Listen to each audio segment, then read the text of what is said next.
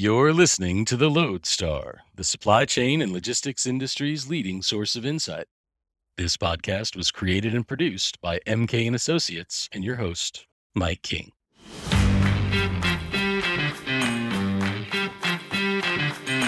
It's World Cup time in Qatar, so mahaba to you all. And to totally misquote J.R.R. Tolkien, here's hoping that your team is doing half as well as you would like, less than half as well as you deserve. Part 2 today is all about freight rate, which I'll be looking at in great detail with Xeneta's Peter Sand, who has some handy tips on how to renegotiate those liner contracts. But first up, we have a holiday peak season cracker for you, particularly if you like your crackers banging, but your peak season average bordering on underwhelming. We've got the last mile TikTok, Shopify. We examine how logistics has gone mainstream, the latest on protests in China, and why rail strikes in the US are such a big threat to supply chains. I'll be catching up with Insider's Emma Cosgrove, Brian Bourke at SEKO Logistics, and the magnificent Greg Hewitt, CEO for DHL Express US. If last year was the mother of all peak seasons, I would call this the modest peak season. I think consumers will continue to buy. I think that inventory levels being high have meant that we aren't going to see a huge surge inbound in a rush to the holiday season. But I'm very confident as we head into 2023, those B2B volumes will come back, consumers will continue to buy, and we're in a good position to serve the global economy. Hello, I'm Mike King. Welcome to the Loadstar podcast. Just in case you didn't know, our podcasts are available on uh, all reputable, and I would say that, wouldn't I? Platforms and on the loadstar.com. Right, let's get cracking. Today, I'm delighted to say I'm joined from the States by a co host who is making her first appearance on this podcast. And I'm sure many of you know her from her excellent copy and very relatable social media posts. She's currently the senior reporter covering logistics at Insider and has previously covered supply chains and technology for Supply Chain Dive and Ag Funder News. Emma Cosgrove, welcome to the Loadstar podcast. Hello, thanks for having me, Mike. You're very welcome. Emma, I just want to explain the background to Insider a little bit because that will help our listeners understand where you're coming from when we're discussing some of the things that are affecting our world. Insider takes a very particular approach to supply chains, because your readers are not necessarily the industry insiders that would normally listen to this podcast or read the Loadstar or read Supply Chain Dive where you used to write. Can you explain for our listeners how you go about writing about supply chains for people who might not necessarily understand at first why supply chains are important to them or the economy or their business?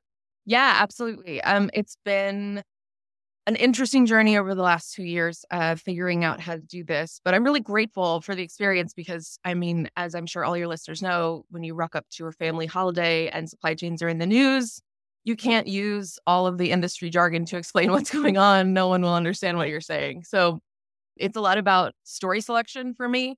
We think of our audience as really smart, really engaged in the world, but relatively, it skews young. So business minded, but maybe in their 30s, less 40s and 50s. And so for me, that means I try and check two boxes with every story I pick. I want the industry audience that I cultivated at Supply Chain Dive that I know on social media to find value in what I write. So that's really solid reporting, new information, good strategy, good analysis. And then the other thing is I want generalists off the street to be able to engage with it, to understand what I'm saying, and maybe find it fascinating and want to learn more. And that's about what words I use. So, as you know, Mike, you've written for us. It is such an interesting experience to try and figure out how to translate even words like freight. I try not to use because what is freight? what is the difference between like people see the words cargo and freight and they, they, you know, they don't know are they synonyms? So um, I remember once I got a really rude email from someone criticizing me for using the word stuff in a story because I was explaining the inventory to sales ratio and how in 2021 it was way out of whack, and that that's part of the reason that supply chains were in turmoil. We had we bought so much stuff that the system built to handle it couldn't handle it, And I'm proud of using the word stuff. I think it's helpful. I think it helps people access what, what I'm talking about, but it has been a journey to figure out how to do that. That's why I thought it'd be so interesting to have you on, actually, because there is this weird sort of crossover that we haven't seen throughout my career because of COVID, I would suggest. I've used the phrase before, uh, but I think it's still got some relevance. I think during COVID, the supply chain sort of went from backroom to boardroom. Did this make your job easier? And do you agree with that? Is that is that what happened? We've sort of gone mainstream as an industry. Oh yeah, definitely. It was happening before we were starting at Supply Chain Dive. I was reporting on a lot of first time CSCOs. Chief Supply Chain Officer was becoming a more common uh, position, but in the last two or three years, it's definitely shifted. And in some ways, it makes my job easier because I remember four years ago emailing a company's communications people being like, I want to talk about your last mile delivery. And the PR people would be like, What? What? What are you talking about? so, so there's a lot more fluency out there. I think companies are a lot more interested in touting their uh, supply chain skills. On the other hand, supply chains move markets now, whereas they didn't used to. I had a story in January about Shopify's fulfillment plans, with I, I think we might talk about later, but it, that story moved their stock 12% in one day. And that was a surprise to me. I didn't know that was going to happen, but markets are so attuned to supply chain disruptions at this point that they're actually more likely to overreact than underreact, which is just a fascinating new dynamic. That is very new, yeah. I mean, uh, one of the things that really struck me throughout the COVID pandemic and how that affected the global supply chain, global trade, and our industry as well, for those of us covering it, is that we saw so much more interest in it, but we've also seen a lot of new entrants. Was this purely COVID? You've been covering this. Was this purely COVID, or was this going to happen anyway? You mentioned Shopify there. There's, they're not the only ones, are they? No, yeah. If we're talking about tech folks getting into logistics or logistics ish, TikTok has just started talking about it. And I don't think it's COVID. There is plenty of fulfillment capacity and that's what they're mostly looking at is e-com fulfillment and a little bit of upstream importing. Shopify is working with Flexport on sort of offering smaller e-commerce sellers more freight services and how to import stuff better. Um, and that is COVID because small players had a hell of a time getting anything into the country in the US. The big players had plenty of trouble. Small players found it impossible. And so a lot of folks with venture funding see an opportunity in putting all the small sellers together and trying to find a way to to make money that way. And so that is a reaction of COVID. I think the Shopify is creating its own fulfillment network. TikTok is looking at doing the same. And I don't think that's necessarily about COVID. I think that's more about control. And I think it's a little bit about Amazon and how distracting Amazon's massive logistics engine is, and how you look at that business and you think, well, should I do that? So, not all of these decisions have come together in a very cohesive, smart way, but they are sort of lurching in the same direction, which is how much control do we need? It looks like we need some kind of control. Let's figure out what that is. Well, you mentioned Amazon there. We've seen big container lines invest in these huge profits in in their logistics, in freighters. Is this a, a business sector that the likes of TikTok or other companies out there will continue to find attractive? Yeah, I mean, the tech companies are nowhere near close. They're not even not even two percent of the way toward when Amazon is built, and Amazon hasn't built a container. so there's there's a long way to go there. A lot of logistics players, big European ones especially, but there are also a few in the U.S. are looking to have like a more cohesive. They always say end to end service that they're building, and I think that is a trend we're going to see for decades to come. Whether or not it resonates with their customers I think kind of remains to be seen from my personal view. And I've also heard some rumblings about how old school these companies are. If you want to work with new customers, like modern customers, you need to be nimble. You need to have shorter RFP processes. You need to have short onboarding. You need to make it easy for customers and hundreds of year old companies that are global and massive, not been their strong suit I think some customer experience will be really important there. And I'm excited to see who actually wins. It's going to take a long time. Like UPS is using that same language. Flexport is using that same language. We want to be everything to everyone. We want to be like a one stop shop for logistics from point of origin to end consumer. We'll see who actually does it. Yeah, Maersk's another one. Who's going to win this battle? or maybe there's going to be more than one winner and quite a lot of losers. Just as we move back, everyone's saying the new normal. I don't know. I'm just going to say it's looking slightly less carnage riven than it has been over the last two years when I look at global trade and global supply chains. Although we'll come back to some of the bottlenecks we're seeing, certainly in China, a bit later on in this podcast. But do you think that as we get to something more normal or less chaotic, that there'll be less focus, say, certainly from journalists in the mainstream like yourself, but also perhaps from the stock markets on our industry, or will it remain to the forefront of people's minds and business leaders' minds as we move forward? I think it's going to stick around for a while. I'm not going to say forever, but something really interesting happened to me recently that I think really illustrates this point. I wrote a story about dog food and how dog food is one of the fastest adopted items on online. People buy it online more than almost anything else. It's going to be bought more online than in stores very soon, 2025, I think, in the US at least, which is a really fast conversion rate compared to other products. And all the implications of that logistically are really interesting to me. But a local news station in Washington, D.C. wanted me to come on and talk about it. And it was like six o'clock in the morning. It was quite hazy. And I'm watching the feed right before I start talking to the anchor.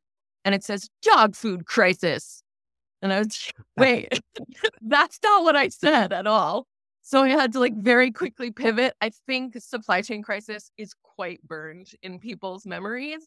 And I've written a few stories about like what it looks like when it ends because people don't really understand when this is going to be over. So, yeah, I don't think we're back to normal, but I also think it's just going to live in people's minds for a while. And when you don't hear about it anymore, might be the time we know it is back to normal. All very true, Emma. Certainly in the UK, we're uh, we've definitely had enough stories, I would say, about empty shelves and and a few random people waiting in queues outside supermarkets. Someone else who would rather see some more positive stories on our industry is uh, my next guest, actually, who I will be discussing uh, the 2022 peak season with, and also looking forward to 2023. It's Greg Hewitt, who's the CEO of DHL Express US. Hello, Greg. How are you? I'm great. Hello, Mike. Thanks for having me today. Greg, we've heard so much on previous episodes of this podcast about the lack of a shipping peak season, and we haven't really seen much of a surge in air cargo rates either. How would you uh, say your experience has been this year? Has Express had its own pre holiday rush? And I guess, if so, is it one that compares to 2021 or is it more of a pre pandemic affair? Well, I think we're coming off of a record year. Last year in 2021, we saw tremendous growth, tremendous volume. I think if you look back, there were challenges with the supply chain in air and ocean. And so there was a heavy leaning on fixed express networks like we operated DHL. So we saw a huge surge last year that we contended with and dealt with. In fact, it was one where we had to put caps in it, times, if you remember, where we had to manage that volume. So when you do the comparable year over year, that was a really big peak. This one, I would say, is a little bit more modest.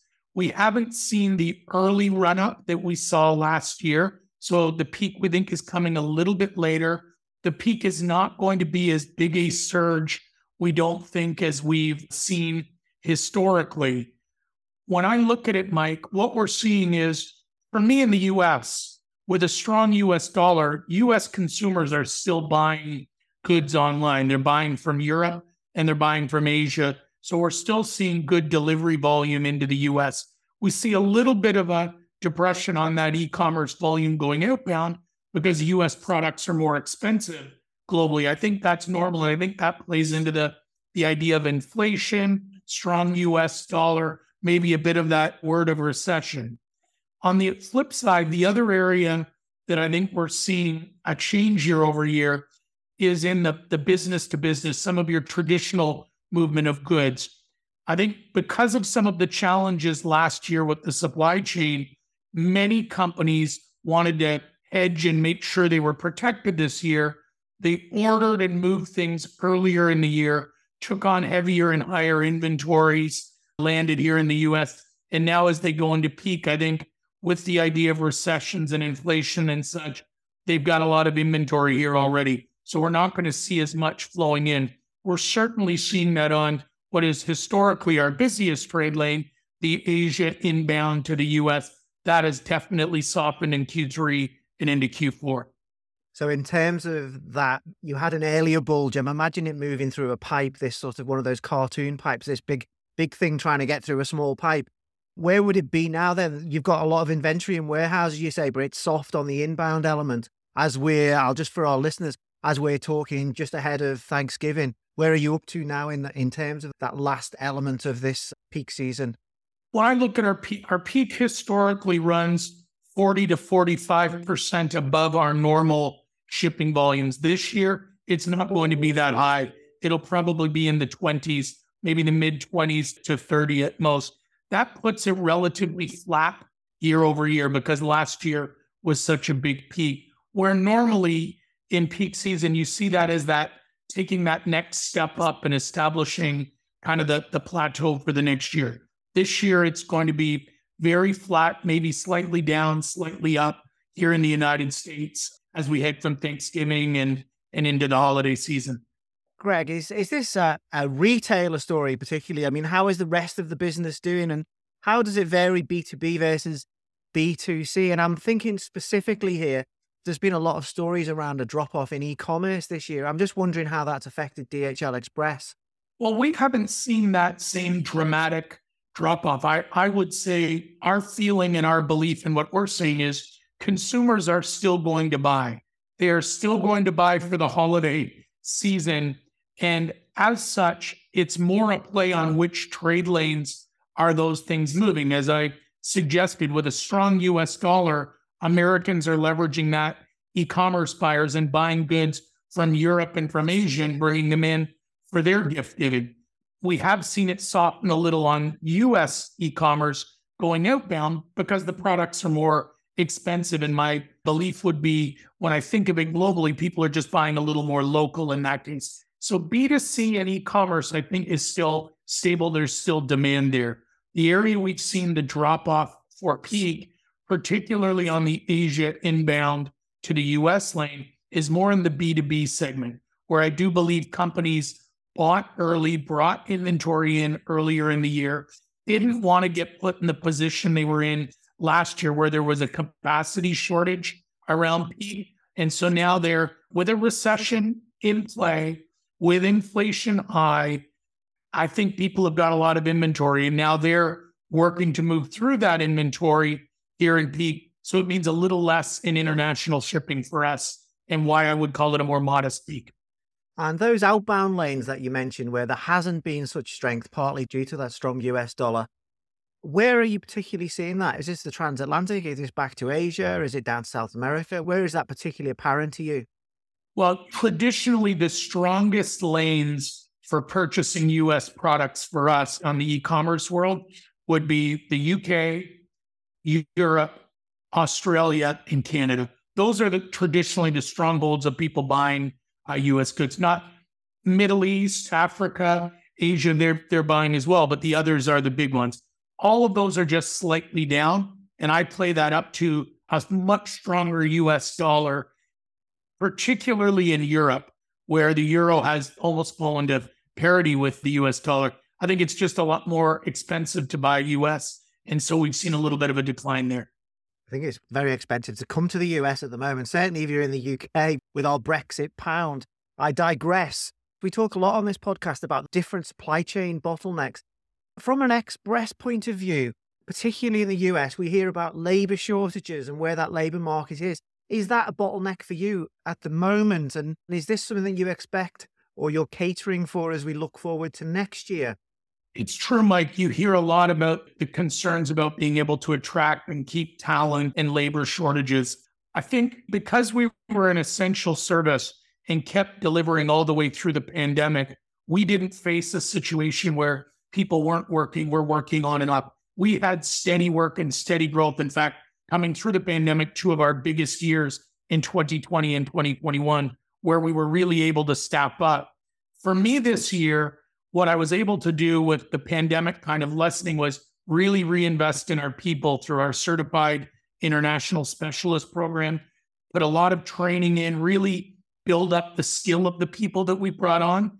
And now with the volume not escalating, it means we've got a strong, stable workforce. I think we have faced the inflationary pressures that many people have found and have had to adjust wages up, which I think has helped keep our people. And then we've invested heavily in our culture. We're very proud of the fact that we've been recognized as a great place to work by Fortune magazine and a great place to work organization. I think all of those things have meant that we've got a strong, stable workforce.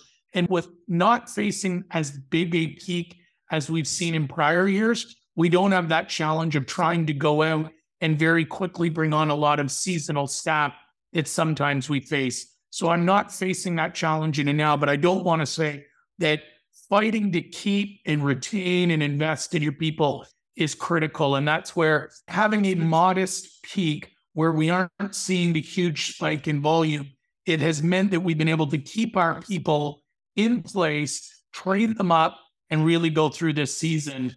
And I think what I don't want to do is minimize the importance of attracting, retaining, and training great people because if you lose them, it is difficult to find new people to come in.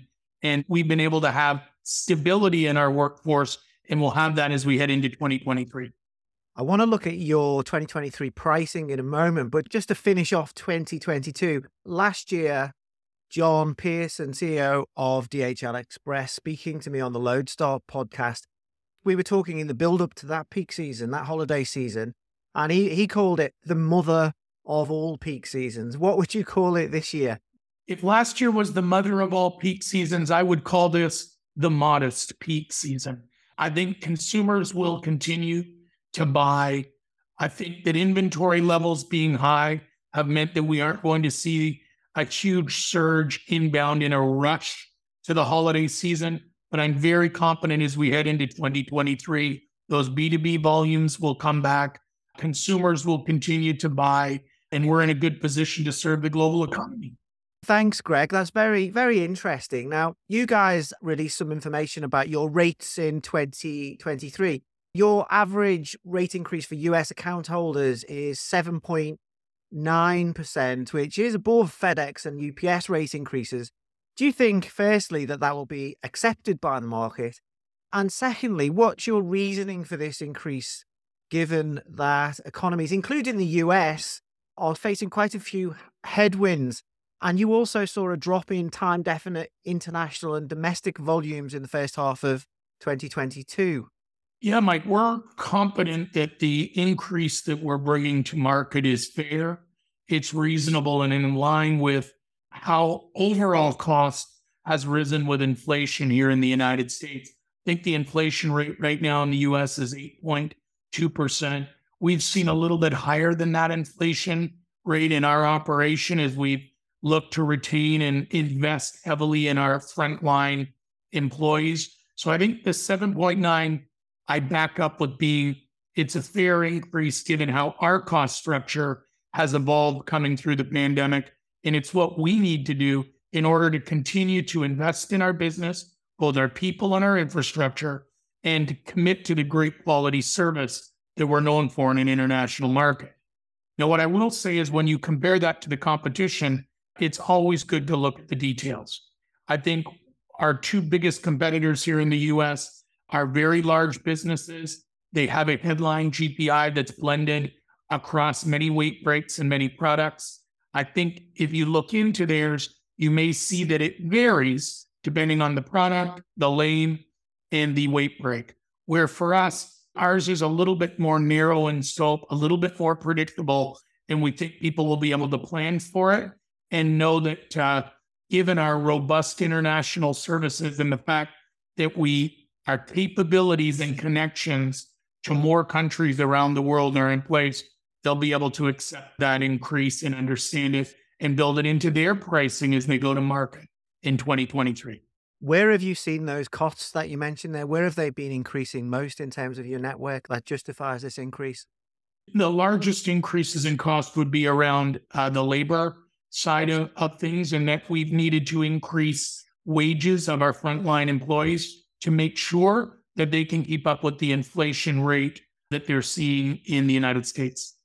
Very much a global story on inflation, and it's causing a lot of issues for many laborers around the world. Finally, Greg, what else is new at DHL Express? Have you got any investments planned? Are you making any capacity cuts?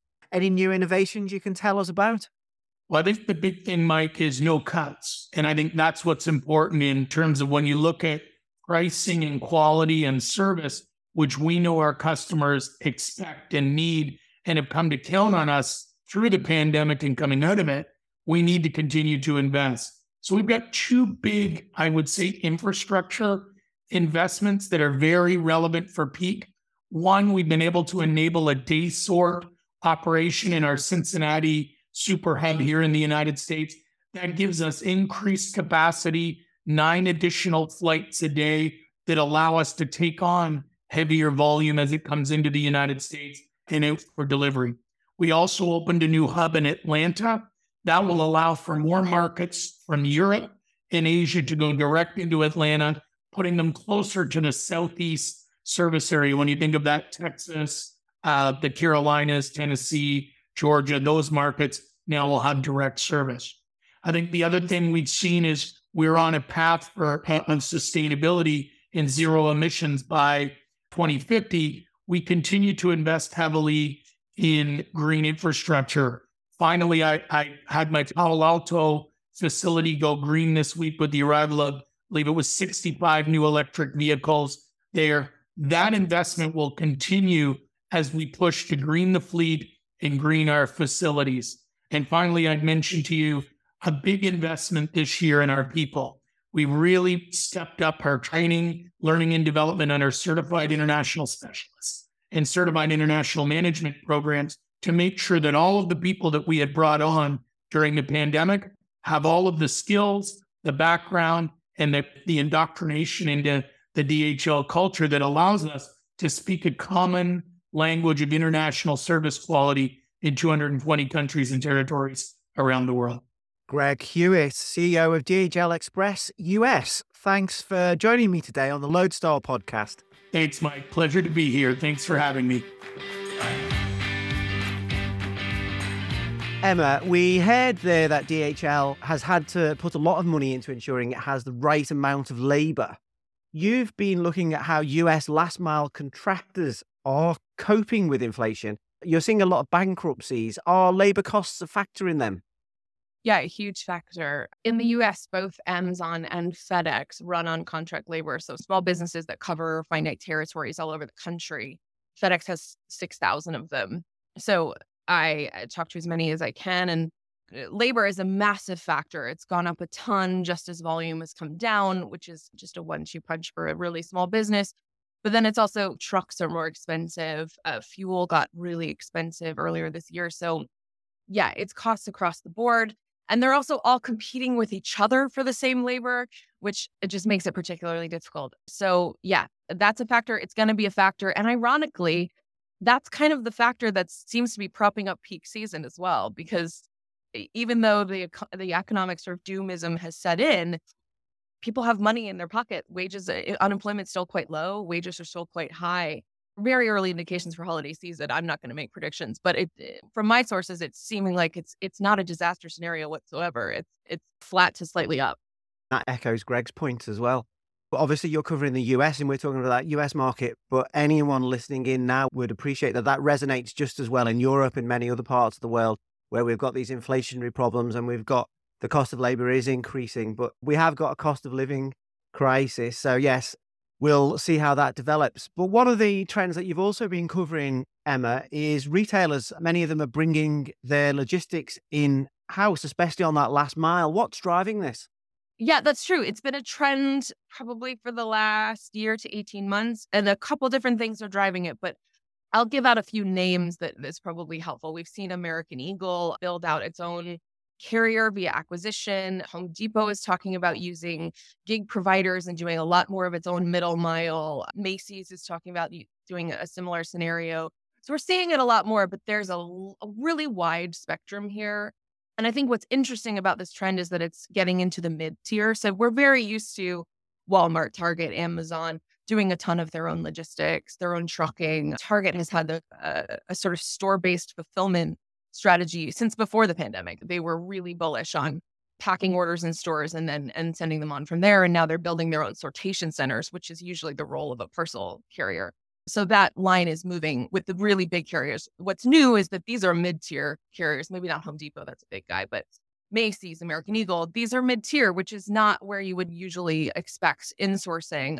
And i think the sort of rising rates from the carriers out there is one thing. E commerce logistics is always shifting, but it, it's a tough time right now for anyone with really light packages. They're only, uh, people don't love the under one pound packages, they don't carry a good premium. So the big carriers have been picky. They've been more selective about which customers they want.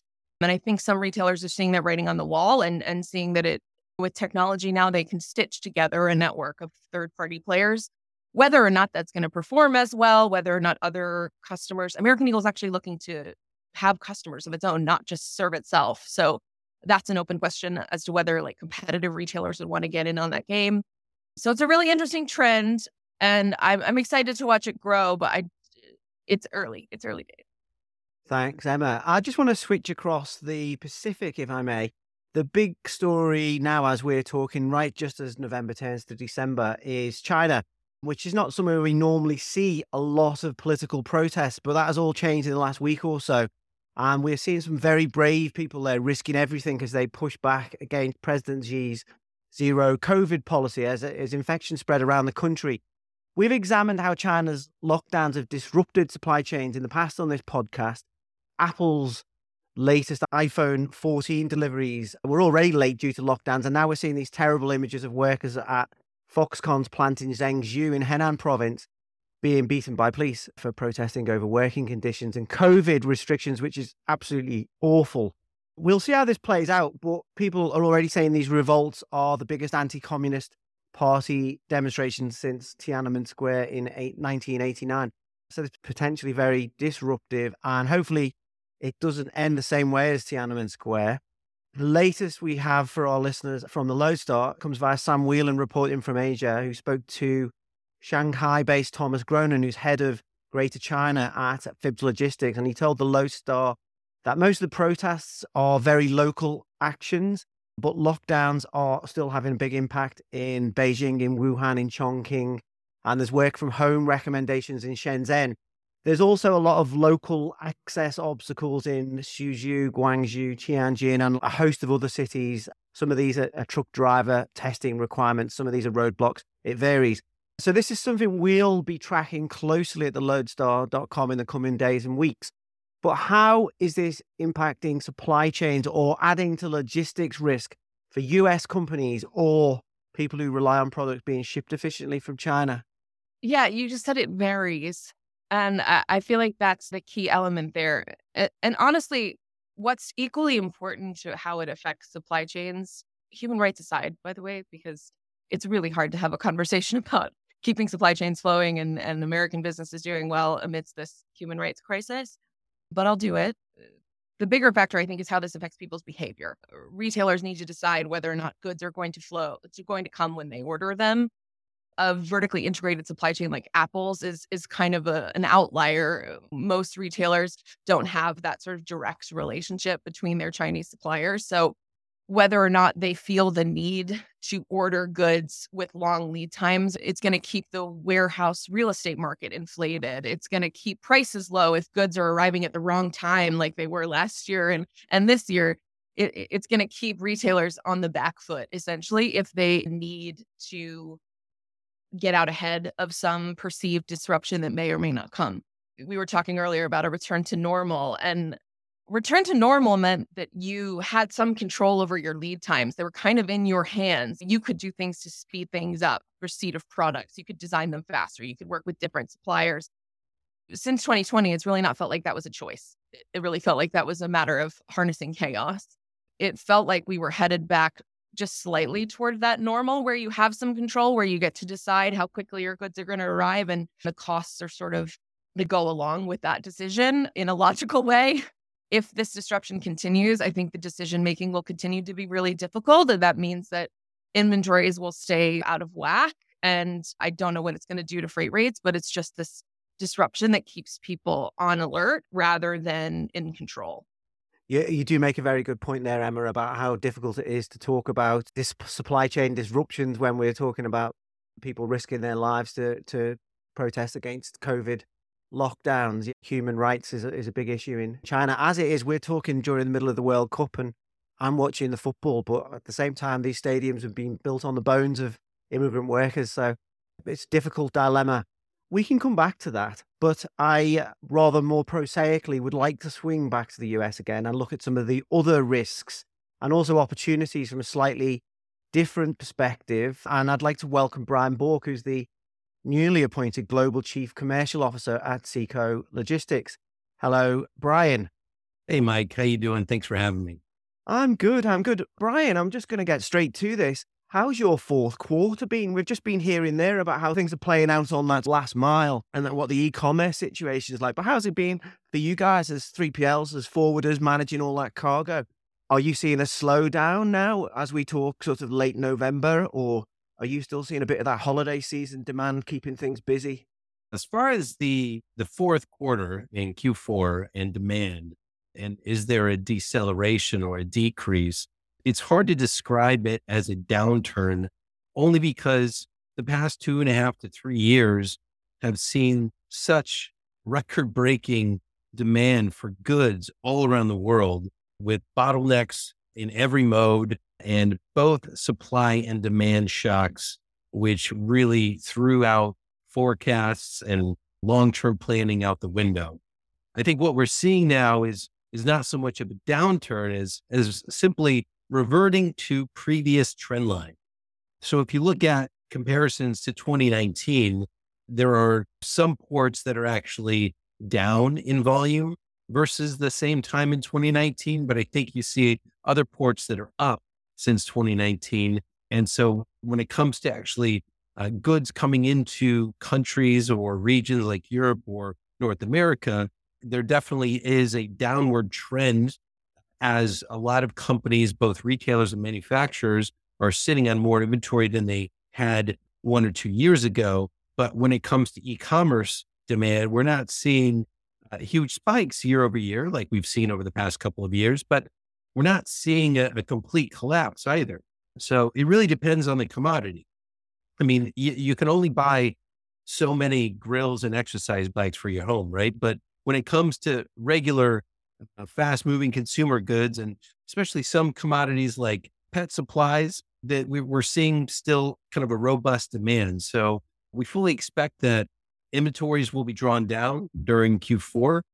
Some commodities will do much better than others. And then ultimately, as we set ourselves up for next year, post Lunar New Year, the, the purchase orders will begin again. The, the real question is how strong and how much. But ultimately, this is a, a natural cycle of the what what you would call the uh, the reverse bullwhip effect, right? Where for so long companies have been really trying to get product in and inventory levels to match accelerated demand.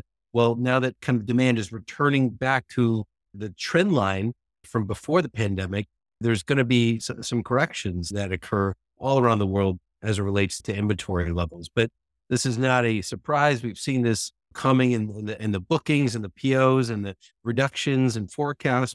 But ultimately, at the end of the day, some commodities are, are still robust. Some industries are doing well. Others are needing to draw down their inventory before they can start ordering again. But, you know, consumer demand uh, seems to be on pace with last year. Now, everyone likes to see growth, but ultimately, we're not seeing a lot of backwards numbers or redu- serious reductions, uh, except for a few specific commodities. Looking at the US, throughout 2022, we've had ongoing negotiations between the ILWU union and the port owners, the PMA, over those West Coast dockworker agreements. But we, we now also have this new element of risk, which is a potential rail worker union strike. How are you looking at these risk elements and what are you advising your customers? Well, you put it in a really good context there. It's risk. And the risk levels across all global supply chains have been elevated for the past three years. Uh, there's been increased complexity, ambiguity, volatility, uncertainty. We call it the, the VUCA factor. And that we've seen that kind of red flags across the supply chain in multiple uh, areas. But ultimately, you're absolutely right. In the United States today, there are some potential labor actions that are uh, really adding risk to supply chains for US companies. And, and ultimately, even though a lot of attention was paid towards the negotiations with the West Coast ports and longshoremen union, it really today and over the past couple of weeks, we've seen an increased probability of labor action with the rail workers and um, the impacts there could actually be much more significant. So that's definitely something that we're looking at a lot more closely. We all knew that the issues would be postponed until after the midterm elections. Now that the midterm elections are done, the probability of some kind of labor action does go up. So it's definitely something to be watching out for on the Loadstar website over the next couple of weeks as the news continues to evolve and develop in real time. And of course, that's something that we'll be continuing to cover. Brian, finally, let's look at 2023. How's things looking from your point of view in terms of demand, in terms of freight rates? We've got these economic downturns around the world. Where does all this bottom out? When do things pick up? Will US consumers and a strong dollar be leading the market charge, do you think? Obviously, in the United States, uh, a big percentage of our economy is driven by the consumer economy. And so all eyes are on retail numbers and e commerce numbers. We also have clients in, in other sectors, including aerospace, medical, high tech, trade shows. And we're seeing a lot of these industries actually uh, surging in demand right now. On the manufacturing side, especially on the high tech side, when it comes to hardware, physical assets, trade shows are back, for example. These are industries that are doing well, where demand is is strong, and we're seeing that continue on into next year. The order books for airplanes, for example, are starting to become more robust as more people fly. So these sectors, we're, we're definitely seeing strength and, and vitality heading into next year. Obviously, with a lot of retailers that are sitting on more inventory than they had in you know last year, or perhaps even inventory that was set for last season but that arrived late due to congestion. There's a lot of inventory that needs to be drawn down first before those POs uh, start to be issued again. And so all eyes are on consumer demand. It's definitely being impacted by a, a lot of factors, including interest rates, inflation, and ultimately, if you look at things like credit card debt for households, there's a number of factors and indices that we're watching to see how this Q4 will go. But ultimately, it's not across the board.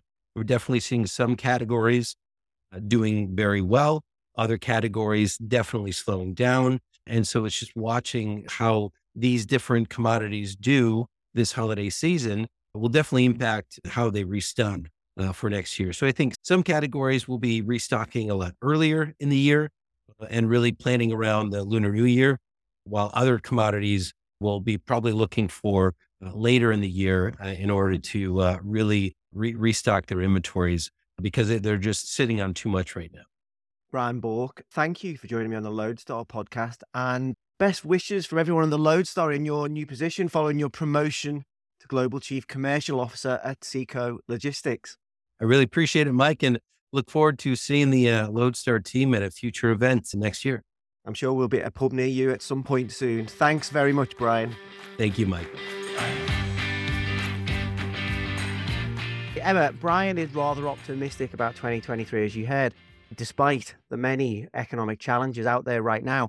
Where do you see the big stories in last mile and logistics in 2023? What will you be keeping a sharp eye on? So I'm watching a few things. One of them is is labor. There's a lot more flexible labor.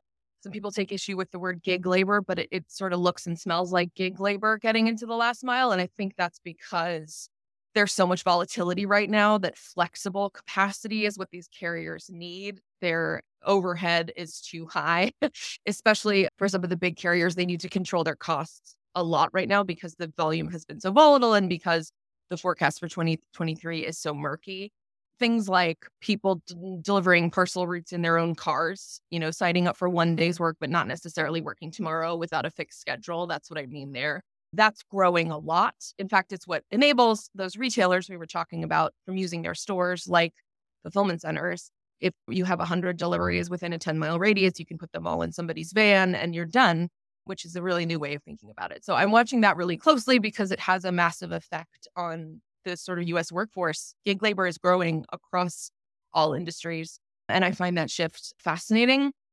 And then the other thing that I'll say is something that that Brian has actually hammered into me lately, which is as air cargo rates come down. I mean, we were talking about China opening up when we were had this conversation. So who knows now? But if more passenger flights end up coming in and out of China, then the dynamics for cross border e commerce are going to change completely. There are a lot of players, TAC being one of them, like we mentioned before, that have a vested interest in speeding up parcel service from China to the US. Alibaba has been talking about getting down to 72 hours for years. If that happens, then Chinese retailers will be able to compete on speed with US retailers, which is a fascinating and mind blowing possibility. And that's something I keep a pretty close eye on. A very good point, Emma. Yeah, I mean, I was hearing just this this week, though, possibly as a result of all these these protests and and the lockdowns, that we're we're seeing a drop off into Europe of by some Chinese carriers of freight movements. Whether that carries on, we, uh, we don't know. I'm certainly keeping an eye on Chinese New Year next year, wondering if that gives its normal spike that we would see in freight markets. That's going to be very interesting. Emma, is there anything outside of our industry that you're hoping might improve in 2023? Something I'm starting to pay more attention to is all of the procurement promises that companies made in 2020 for various reasons. Human rights is one I was paying really close attention to what was going on in Xinjiang before uh, 2021 and I got busy with other crises, but it's such an important place to pay attention to and how the main products that come out of that region, like cotton and tomatoes, have made it into supply chains. So that's something I really want to keep an eye on again now that hopefully we'll see some sort of normalization. And that speaks to human rights issues in supply chains all over the place. There's a there are lots of products that I used to keep a really close eye on, like palm oil is one of them. We've been talking about the labor in Qatar. There are labor issues all over the world that I feel like have been on the back burner when we've just been trying to get things to our doors. So I need to dive back into those. And the other thing I've been paying attention to is in the US, and I think in Europe as well, there was quite a push in 2020 after the death of George Floyd to have more diversified procurement operations. So companies promise to at least US companies promise to purchase, you know, 10%, 20%, something, some percentage of their goods from black owned businesses. Retailers now have still have black owned sections of their websites where you can go and buy from black owned vendors. There's some really interesting entrepreneurship going on in that space, but also there were hard promises made and there have been a lot of distractions. So I am looking into whether or not those promises were kept and what industry needs to do to make those promises easier to keep. Because as your list- listeners will know, procurement is just vastly complex and a, a, social promise becomes a back office problem very quickly and it's an important one to solve and you know solving for diversity in supply chains could really help us solve for human rights in supply chains it, it could uh, that technology is all the same i'm looking forward to looking into more of that I can only echo those sentiments. A more diversified supply chain geographically and in, in terms of the ways that you've just explained would be fantastic. I would also personally like a little bit less greenwashing. Please stop sending me those press releases. In the next episode of the Loadstar podcast, out in the second week of December, I will be joined by the Loadstars, Mike Wackett, Alex Lennane, and Gavin van Marle. And we'll be looking at winners and losers of 2022. And we'll be looking at opportunities and challenges in 2023. And I'm sure we'll be also updating you on what exactly is happening in China and how that will affect your business. Next up, we have Xeneta Chief Analyst Peter Sand discussing everything to do with ocean container rate rates, where the market's going, and how to manage your contracts. In the meantime, Emma Cosgrove, it's been a pleasure. Thanks for joining me today on the Loadstar podcast. Thank you.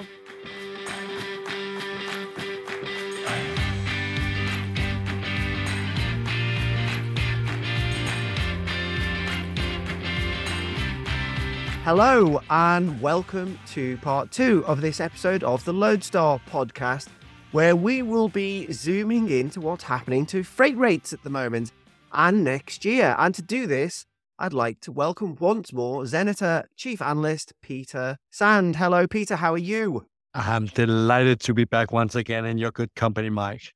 Peter, first, just looking at air cargo before we turn to shipping, according to TAC Index, there's little sign in November of a last minute surge in demand. In fact, latest analysis suggests that the market remains, and I'm quoting here, in the doldrums. Rates on key routes from Asia to Europe have been falling all year, and rates from Vietnam, both to the US and to Europe, are now down 60% year on year. Part of this is obviously lower demand. Part of this is shipping log jams are easing, prices have tumbled, and cargo that can sail is now being shipped rather than flown. Peter, can you just explain how those downturns in rates, how that's been reflected on the main shipping lanes at the moment, these last few months? It's running dry at the moment. We are definitely seeing demand falling dramatically, especially in, in North America. And we see that reflected in spot trade rates on some of the key trades, the Trans Pacific trade lane. I mean, as much as it has fallen already, it still fell 15% in the, the last month. We now quote a Far East to US West Coast spot market just shy of $1,900 to the West Coast, with the uh, increasing difference to the US East Coast, where we see 4,300 now, down 25% from a, from a month ago. So, very much an impact on the spot market rates for ocean shipping into to North America. But most dramatically, we have seen the um, the trade lanes from Far East into South America, East Coast falling 43% over the past month, and we have seen a 39% drop on the Far East to North Europe trade lane, finding itself right now around just shy of, of $3,000. So it's coming down to something that looked like pre pandemic levels, still not there quite yet. As we see it there on the uh, Far East to, to US West Coast, that is actually right back at where it once was. Just as we're looking at Christmas and New Year, Loadstar.com has been reporting on a number of blanks that, that carriers have already announced. Uh, are you expecting this to continue and then possibly some GRIs for Chinese New Year, general general rate increases? Because Chinese New Year, of course, this year starts early. It starts on January 2022. so people are already preparing for it now, even in late November. Seasonality is definitely the wild card for me in the coming year. As doom and gloom the market may appear, there will always be seasonality around Chinese Lunar New Year coming around in January 22nd. And of course, also come what may during the traditional peak in the third quarter. But I mean, one of the conspiracies that, that I that I love to listen to uh, these days while having a, a great laugh about it is the fact that, that people think to imagine those carriers still sitting in the box club, smoking their big fat cigars and just manipulating the market full stop. But if there's anything that we should take away from lessons learned, not only during COVID years, but also before that, is that you need an absolute emergency situation for carriers to do exactly the same thing, for carriers to have a similar strategy in the approach of deploying capacity into the market. So you're right, Mike. We see a lot of blank, or at least we saw a lot of blank sailings in the early days of October with Golden Week and stuff. We will see also a continued blank sailings as we move into December. And then most likely we will see a lot of the, say, capacity being added back in January, because I think carriers also die hard optimists around the, uh, the traditional seasonalities. And January is where we often see ocean rates spike again. But I mean, I've maybe I've said this before, but this time around could be different. I mean, the headwinds facing global consumer demand, but also industrial demand is just at, at, at force five or what is it, gale force five is the term. It's it's that significant that it may just dent most of the upside from seasonality in 2023, but it's the one to look out for. We heard on the last Loadstar podcast how Electrolux is expecting its container line partners to sensibly renegotiate contracts as these spot rates collapse. Is this something that we're seeing across the board now when you look at your uh, Xeneta's contract rate data? And are all carriers being constructive, if that's the right word for this? Uh, not all carriers are equal for sure. Uh, and Animal Farm, if you haven't read it, I guess you do read uh, Animal Farm from time to time, read it again. Because Xeneta data, if you dig deep into that, you can certainly see that shippers are enjoying it now. We need not only renegotiation. I mean, you may also have heard about it, Mike, that uh, some carriers tried uh, with preemptive strikes literally offering a reduction of long-term contract rates before the shippers got around asking for it. But I think there will be a second round, if not a third round also in terms of renegotiating. I think most people in the business right now hesitate as much as possible. I mean, hesitation is your friend right now.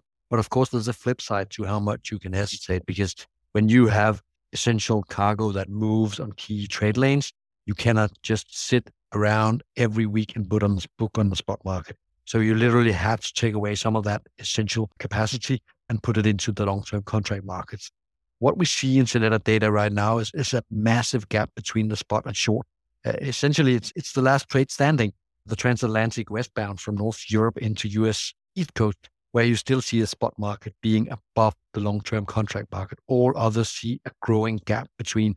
And coming into uh, to the early days of 2023, uh, you should not be surprised to see a massive dip in the long-term contract markets because we have seen that development in the contract markets where first of all you start to uh, fix on shorter tenures so instead of going multi-year you go multi-month right so before you can really get to grip with a new confident market say strike new long-term multi-year deals perhaps you go very short you go perhaps a quarter two quarters as the market then find its new equilibrium in terms of the long-term contract market. But you hear it from me also that carriers are desperate, making sure that they can avoid having half empty ships sailing, that they can avoid uh, blanking sailings every week, that they can avoid laying up a million TEUs, perhaps even more, depending on how much retailer damage is done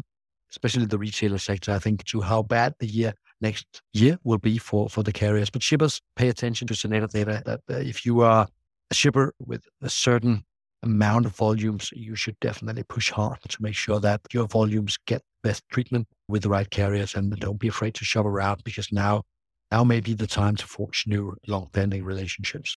I did actually uh, reread Animal Farm quite recently, I think for the last two years, so the shipping lines have essentially been Napoleon the pig, and and the shippers have been poor Boxer, the, the working horse, who's a true believer and has, has been carted off to the slaughterhouse. Who's Boxer now? Is it the container line executives? Is some of them out there wondering when they might be carted off. Poor old Boxer is is already butchered now because even those that came out with preemptive strikes will find themselves renegotiating. But what we see right now in terms of the market changes that has been so dramatic that there is no way around it uh, right now. You you simply cannot hold on to the big volumes and the big tickets with the, uh, essential customers right now. You need to do something about it. Uh, so there is there is potential also some legal uh, disputes to be found around for for some customers. But in essence, again, carriers need the big volume. They need to uh, be able to fill up those ships, and they can only do so if they strike the right deal with the right price. Otherwise, shippers may just not nominate any cargoes if they, if they can avoid even a, a dead freight clause into uh, to the contract. So pay attention, as always, to the word and the details in the contract because that's where the devil is. Gavin van Marle, uh, Loadstar managing editor, he did a, an interesting article on Loadstar Premium about how this structural reset in the market, obviously rates have collapsed. We've gone to a market that reminds him very much of almost like the global financial crisis and his experience of that was that a lot of larger forwarders took advantage during that period because they were the ones who were able to give the carriers what they want, which was guaranteed bookings. And then they were able to sell that onto shippers who may, may previously have been using smaller forwarders at, at low rates that were still profitable for them, but the smaller forwarders couldn't get those rates off the container lines. Now, it's a slightly more complicated than I've just su- summarized, but does that make sense to you? I think the freight forwarders definitely also find themselves in a tricky position right now because they need to strike the exact right agreement also going forward with all of the uncertainty of their own ability to book the cargo that they book in terms of space with the carrier. So, uh, so what you just outlined makes absolute sense. Being a freight forwarder right now is also being part of an industry that is seeing margins squeezed right now. obviously, the margins for carriers is running from very high to very low now, but freight forwarders haven't gone that high. But we have definitely also seen the age of the freight forwarders around. Again, we're hitting like a reset button where they need to, I think they need to reinvent themselves in, in some way. They need to be sure that they do not only offer what they once did. They need to offer so much more than that because all shippers and BCOs know exactly what they missed out on during COVID years. And if freight forwarders, uh, small or large, cannot deliver extra data, cannot deliver, say, transit times, cannot deliver predictability in terms of when cargo will arrive, then they will also find themselves short of business. I mean, we have seen many years where the number of freight forwarders have diminished. They have definitely lost out, especially on the second half of, of the previous decade as they got squeezed. But also, I think going forward, the integrated strategy from more and more carriers will put even more pressure on the low tier of the freight forwarder segment because what is it that they can offer to customers that carriers cannot offer on an online platform with an integrated product? Time will tell if I'm, I'm right or wrong on that, but I think we might see some casualties in the freight forwarding sector quite fast a battle royale for all that cargo. I was having a look at uh, Nomura's leading index of Asia ex Japan's aggregate exports, which is not that easy to say, but they call it Nelly for short. Essentially, that's continuing to plunge. And I'll just give you one stat here just to illustrate that point. South Korea's export growth in the first 20 days of November was down minus 16.7% year on year from minus 5.5% year on year in October, which is quite a big drop. Now, Nomura reckons this export slump is now clearly down to weakening demand. It's not COVID lockdowns or anything like that. It's down to weakening demand. And it's not now about if, but how deep recessions in the US and Europe will be. So, how is Xeneta expecting the global downturn, cost of living crisis that is eating into consumer spending power to hit container volumes on those front haul trades out of Asia in 2023? Well, at first, let me just address South Korea because I think there's also a trucker strike ongoing now for several weeks. That is definitely also denting a bit of the exports out of South Korea. And those numbers that you highlight, all of a sudden you uh, you may be able to uh, to find some sense in the fact that the South Korean government is now putting out a two billion dollar rescue package for their ocean carriers as ludicrous as that may sound, because boy, do we know that they have failed miserably in supporting and propping up their maritime business in, in the past. But getting back to your question, uh, Mike, we see a potential loss of 2.5% in terms of global volumes. We're not talking about a ton mile adjusted uh, estimate here, but just the sheer number of boxes being moved on a global scale. We may see it on par with 2022 if the whole cost of living crisis resolves itself super fast. But having said that, it's not really likely to happen as, as we still see inflation going higher. In Europe, we still see real estate loans and now being attached with much higher interest rates. So I don't know about you, but I can certainly see that the money I would rather spend on imported goods from Asia or from anywhere, that amount of money is, is diminishing fast as the mortgage payments go up, as the high uh, higher inflation kind of sticks around. And the geopolitics that, at least in the European context, is, is very much about Ukraine and Russia right now. Uh, we're, not moving into a beautiful place anytime soon. So we see mostly downside risk to global consumer demand following some crazy COVID years. And I think everyone should um, realize that it's a, it's a reset year, 2023 in terms of consumer demand, even for the American consumers that potentially also holds a bit of the potential upside. We know they are just damn good at consuming goods and they spend the money they have in their pocket. But if their share of wallet goes up for uh, commodities like fuel, uh, energy, and uh, in, in general, and of course, financial costs, And there's fewer money to uh, spend on that. So fingers crossed that we will see the US Fed uh, become successful in bringing and flooring inflation rates as fast as they have been doing for the past couple of months, because that is certainly also a key for not going all the way down to contraction of global volumes by two and a half percent, but limiting it perhaps to minus one, or even if all things go well, around zero. And how does that tally up against the global fleet growth, which We're still looking at, even with scrapping, of around about 5% fleet growth next year, right? So, I mean, that supply demand balance is looking, it's, that's not great for a carrier for starters, is it? No, exactly. And, and, and second in line, we only have the tonnage providers uh, that will feel the heat in a year or so when the time charters uh, then expire.